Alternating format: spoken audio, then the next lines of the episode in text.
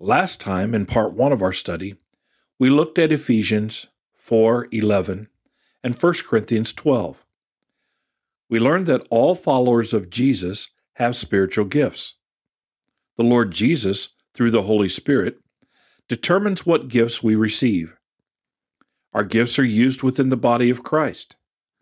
Today, in part two, we learn about the purpose of our gifts.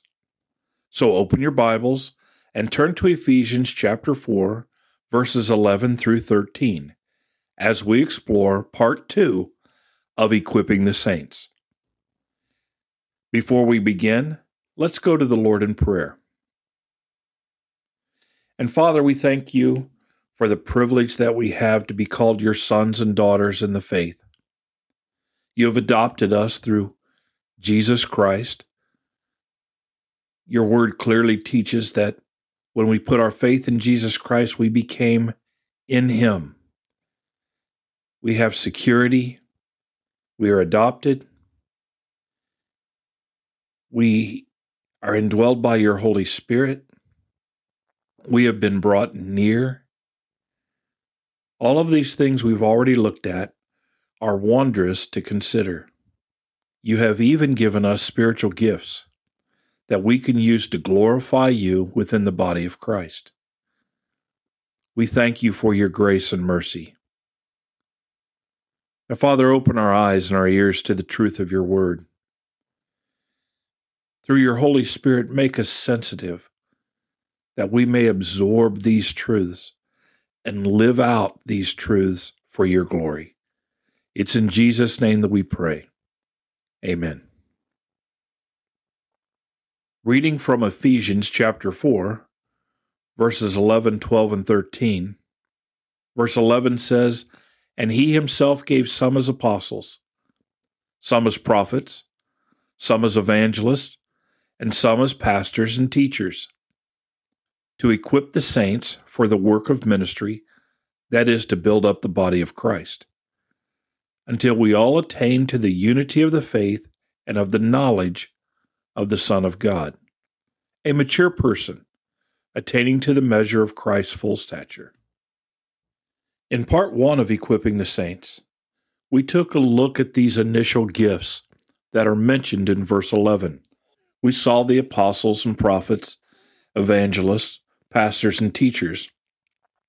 And we recognized that not everyone in the body has these gifts.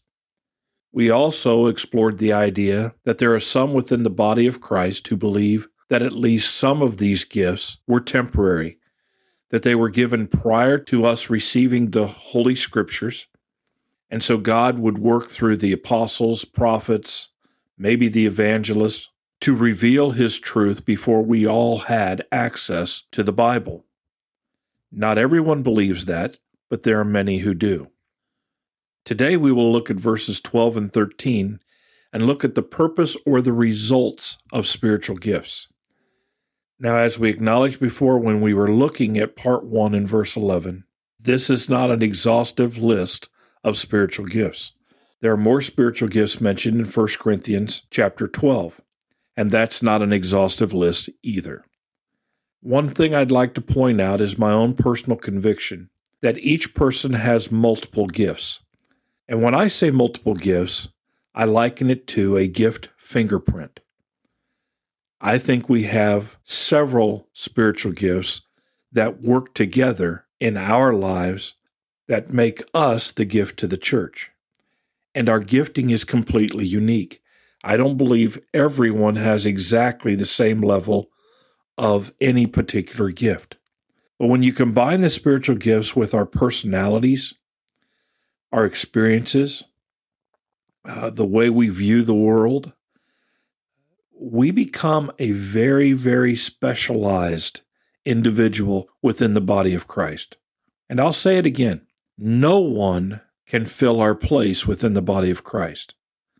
We are unique within the body of Christ. The church needs us. We need the church. We need one another. And so, why do we have all of these gifts, all of these believers mixed together within the body of Christ? Well, verse 12, we are told to equip the saints for the work of ministry. The idea of equipping is to give us the tools, to give us the resources that we need to do what God calls us to do. So he equips the saints. And notice that it's the saints who are equipped. We're talking about gifts given to believers, to saints, to those made holy in Jesus Christ, set apart for the work of God. These are not just talents and abilities that everyone has. These are gifts given specifically for the purpose of working within the church, the body of Christ. And so it is the saints who are equipped, and they're equipped for work. And now, work is a, a dirty four letter word to a lot of folks. But I'll point out that God is seen in Genesis chapter 1 as working. He rested from all of his works on the Sabbath. God is at work in his world, in his creation. Jesus says, My Father works until now, and I also work. Work is good. We're created to do good works in Christ Jesus. So we have been equipped with the resources, with the gifts by the Lord Jesus Christ through the Holy Spirit for the work of ministry. Ministry is work. A lot of people would like to define ministry as not being work, that it's always a pleasure and it's always a joy. Well, that's not the truth. Whenever you are serving, it's work. You have to humble yourself. You have to recognize the needs in other people. You may not always desire to do what is necessary in the lives of other people. You may be gifted to do something but that doesn't mean you will always desire to utilize that gift where it is needed within the body of Christ. There are so many people who are called upon to serve and work within the church who don't simply because they don't want to. I don't feel it, they say. I, I, don't know that I need to do that. Well, if the work needs to be done and you have the resources and the gifts to do the work, Go to work, serve, give, yield, submit. So these gifts are given to equip the saints for the work of ministry. The result of that is, he says literally, the work of ministry to build up the body of Christ. There are two chief aims that ought to be within the believer's heart. One is abstaining from sin and walking in righteousness. Too often, that's not our focus. We need to be conscious of the fact that we are called to walk apart from sin. But the second is this we are called to participate in the building up of the body of Christ. You are not too old. You are not too uneducated. You are not too poor. You're not too busy. Your primary purpose within the body is to serve and to work to minister in order to build up the body of Christ. God desires the body to be built up. What does it mean to build up the body? There are those who think this means that the church just gets bigger and bigger and bigger and bigger. That may be one of the results of building up the body, but we see in verse 13 the primary result the way the body is built up and what that looks like. Reading verse 12 again to equip the saints for the work of ministry, that is, to build up the body of Christ. Verse 13, until we all attain to the unity of the faith and of the knowledge of the Son of God. We are to build up the body of Christ, and we are to continue doing the work of ministry to build up the body of Christ until we all attain to the unity of the faith and the unity of the knowledge of the Son of God. God desires us all to get to the same place together. He desires us all to get to the unity of the faith. He desires us all to get to the unity of the knowledge of the Son of God. God wants you to walk in faith just like He wants me to and He wants us to walk in faith together. And God wants you to know the Son of God fully, and He wants me to know the Son of God fully. And He wants us to have that knowledge together, united. This is a way of expressing God's desire in the church that we all be one. Just like Jesus' prayer to the Father on the way to the Garden of Gethsemane in the Gospel of John. Over and over again, Jesus says, Father, you and I are one, and I desire that those that you have given to me be one as well. Well, the church is not united. We are fragmented into denominations, and we are fragmented into various minor belief differences, sometimes major differences. And the reason why we're fragmented is because people don't want to cooperate and serve together. Preachers and teachers want to be the top dog. People want to have their place. They would rather be big fishes in small ponds than work together and everyone be small fishes in the larger pond of the church. This is a reality. There are those within the body of Christ who see other churches as competition.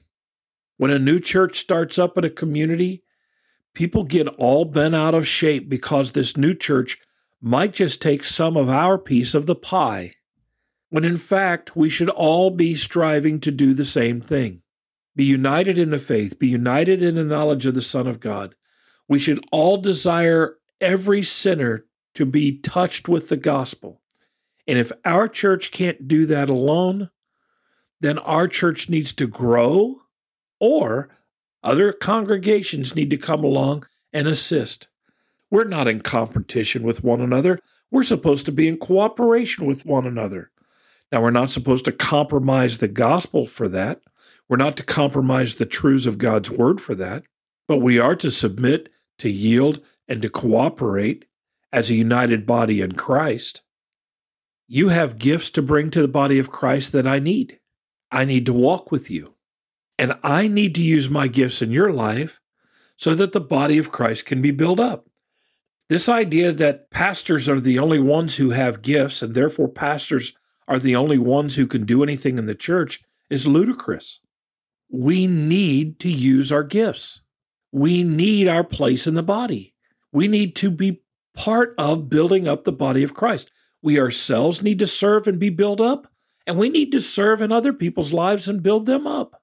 And we need to continue to do this until we all attain to the unity of the faith and of the knowledge of the Son of God, till we all reach the end of verse 13, until we all reach a mature person. Not me mature and you mature, until we all together are a mature person, one person within the body of Christ. That's how united we are to be. That's how one we are to be, to where we all look like an individual, a body, a body, individual members of that one body, until we all reach a mature person, attaining to the measure of Christ's full stature. When the church is looked at by the world, they should see Christ. In the same way that when the world looked at Christ when he walked on this earth, they saw the Father. You want to know the Father? Look at Jesus. You want to know Jesus? Look at the church. That is what is supposed to happen. And it should be obvious to all of us that the church has fallen short. Why? Because people are not encouraged to get involved. There's a handful of elite professionals that are at the leadership of the church, at the helm of the church, and other people are left out on the sidelines to just be spectators. The church is not a spectator activity. We are all equipped to be participants in building up the body of Christ. Some of our gifts are more visual than others. Some of them are more wide reaching. They touch more people at one time than others. But whether larger or smaller, regardless of the reach of the gift, they are all necessary within the body, and we must bring them. And we need to continually do this until we attain to the unity of the faith and the knowledge of the Son of God, until the entire body takes on the appearance, the stature of a mature person, a person that attains to the measure of Christ's fullness. What an exciting and challenging truth. We should never get bored in the church because this work is intense and immense. And I pray that you will examine your life, search the scriptures, find your part within the body of Christ, maybe in coordination with your pastor, with your elders, and then serve so that the whole body can grow. Father in heaven, help us to understand, to see the vision that you have for the church. Jesus has said that he will build his church. We are a part of how he builds that church. Give us wisdom, insight. Help us not to be so short sighted. Help us not to become so lazy or impatient. Help us as leaders to share the responsibilities with others. Help others to come alongside and grow spiritually mature so that they can utilize their gifts in an expert sort of way. But when it all comes down to it, Father, you have gifted ordinary people in extraordinary ways so that in a lost, sinful world, your church might shine. Help us, Father, to shine. It's in Jesus' name that we pray. Amen. Thank you for studying with us today. You can subscribe to these podcasts on Apple iTunes, Google Play, or the Facebook page Drawing Near. Drawing Near is a ministry of FBC Tipp City, provided with the hope that we will draw near to God and He will draw near to us.